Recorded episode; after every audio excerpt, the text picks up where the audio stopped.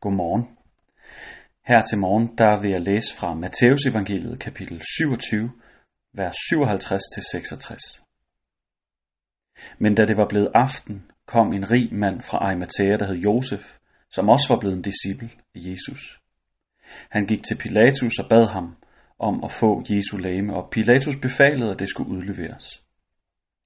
Så tog Josef Jesu læme og svøbte det i et rent lagen, lagde det i den nye grav, som han havde ladt hugge ud i klippen til sig selv, og han væltede en stor sten for indgangen til graven og gik.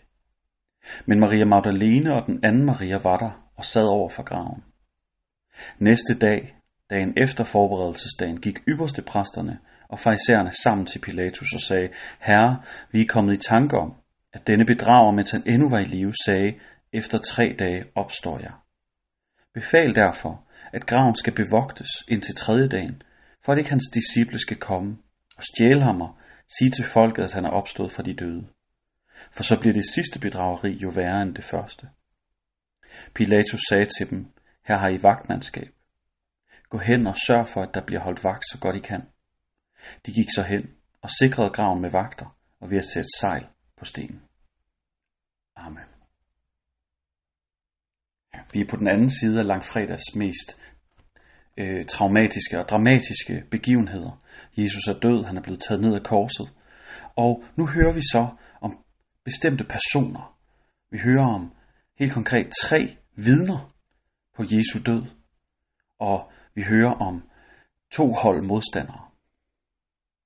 Det kan måske undre lidt, hvorfor man på fire vers nævner både Josef fra Arimathea, Maria Magdalene og den anden Maria. Hvorfor så mange personbeskrivelser? Hvorfor så mange titler? Når vi lægger det sammen med, at Matthæus han vælger at bruge tid på at fortælle om baggrunden for, hvorfor der var vagter ved graven ude ved Jesu grav, øh, da han står op påskemorgen.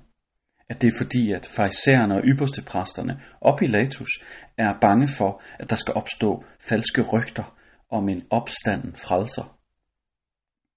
Tilsammen, hvorfor så mange øh, ting er blevet sat sammen her på 11 korte vers, så ser øh, folk som Richard Borkham, en vel anerkendt bibelforsker, jamen, at der må være en grund til de her personbeskrivelser. Grund til, at han nævner Josef fra Arimathea.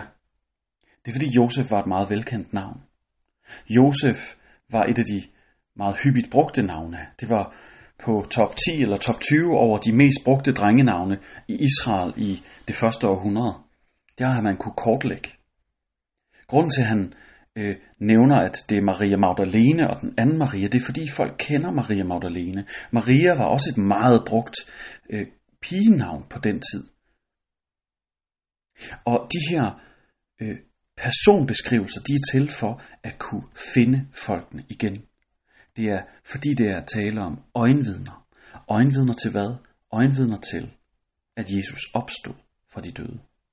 Øjenvidner til, at selvom ypperste præster og farisæere prøvede at undgå, at rygter skulle spredes, så skete det fantastiske, at vagterne de blev paralyseret, lammet af frygt, da de indså, at Jesus han opstod fra de døde. På trods af deres bekymring, på trods af deres foranstaltninger, så opstår Jesus igen.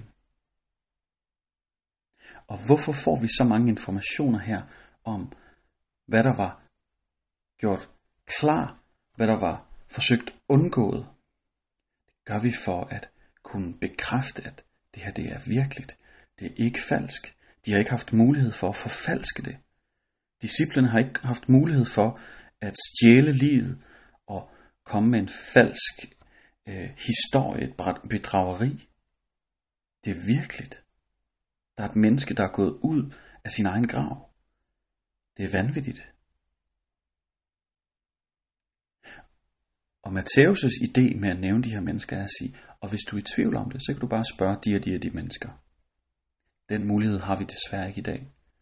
Men vi har historierne, og vi har de velunderbyggede argumenter for, at Jesus virkelig opstod fra de døde. Og hvis du er en af dem, som på sådan en tirsdag morgen her, kan være lidt i tvivl om, om den del af den kristne fortælling er sand, så vil jeg opmuntre dig til at læse dig ind i emnet. Læs, hvor velunderbygget de her præcise postulater de er.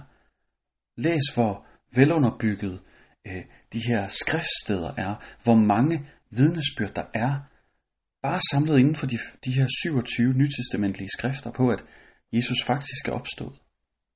Og allervigtigst, B. Spørg Gud, spørg Jesus om at møde dig i sin ånd med sit nærvær. For hvad nu, hvis han er virkelig? Hvis han virkelig er opstået og faret til himmels, så kan du jo komme i kontakt med ham. Så det er ikke bare noget, du kan læse om, så er det virkelighed. Lad os bede sammen. Herre, tak fordi, at du for de første kristne, da de skulle have historierne beskrevet og underbygget, at du gav dem vidner. Du gav dem Josef fra Arimathea, du gav dem Maria Magdalene og den anden Maria, som vidner på, at graven faktisk var tom påskemorgen. Du gav dem vidner på, at graven faktisk blev bevogtet. Herre, vi beder om, at os, der i dag sidder 2000 år på den anden side af din opstandelse, og som kan have lidt svært nogle gange ved at tro, at du vil for det første hjælpe os til at forstå skrifterne, til at finde tillid til det, de siger, og at du også vil møde os her. Inspirer os med din sandhed. Mød os med din kærlighed. Amen.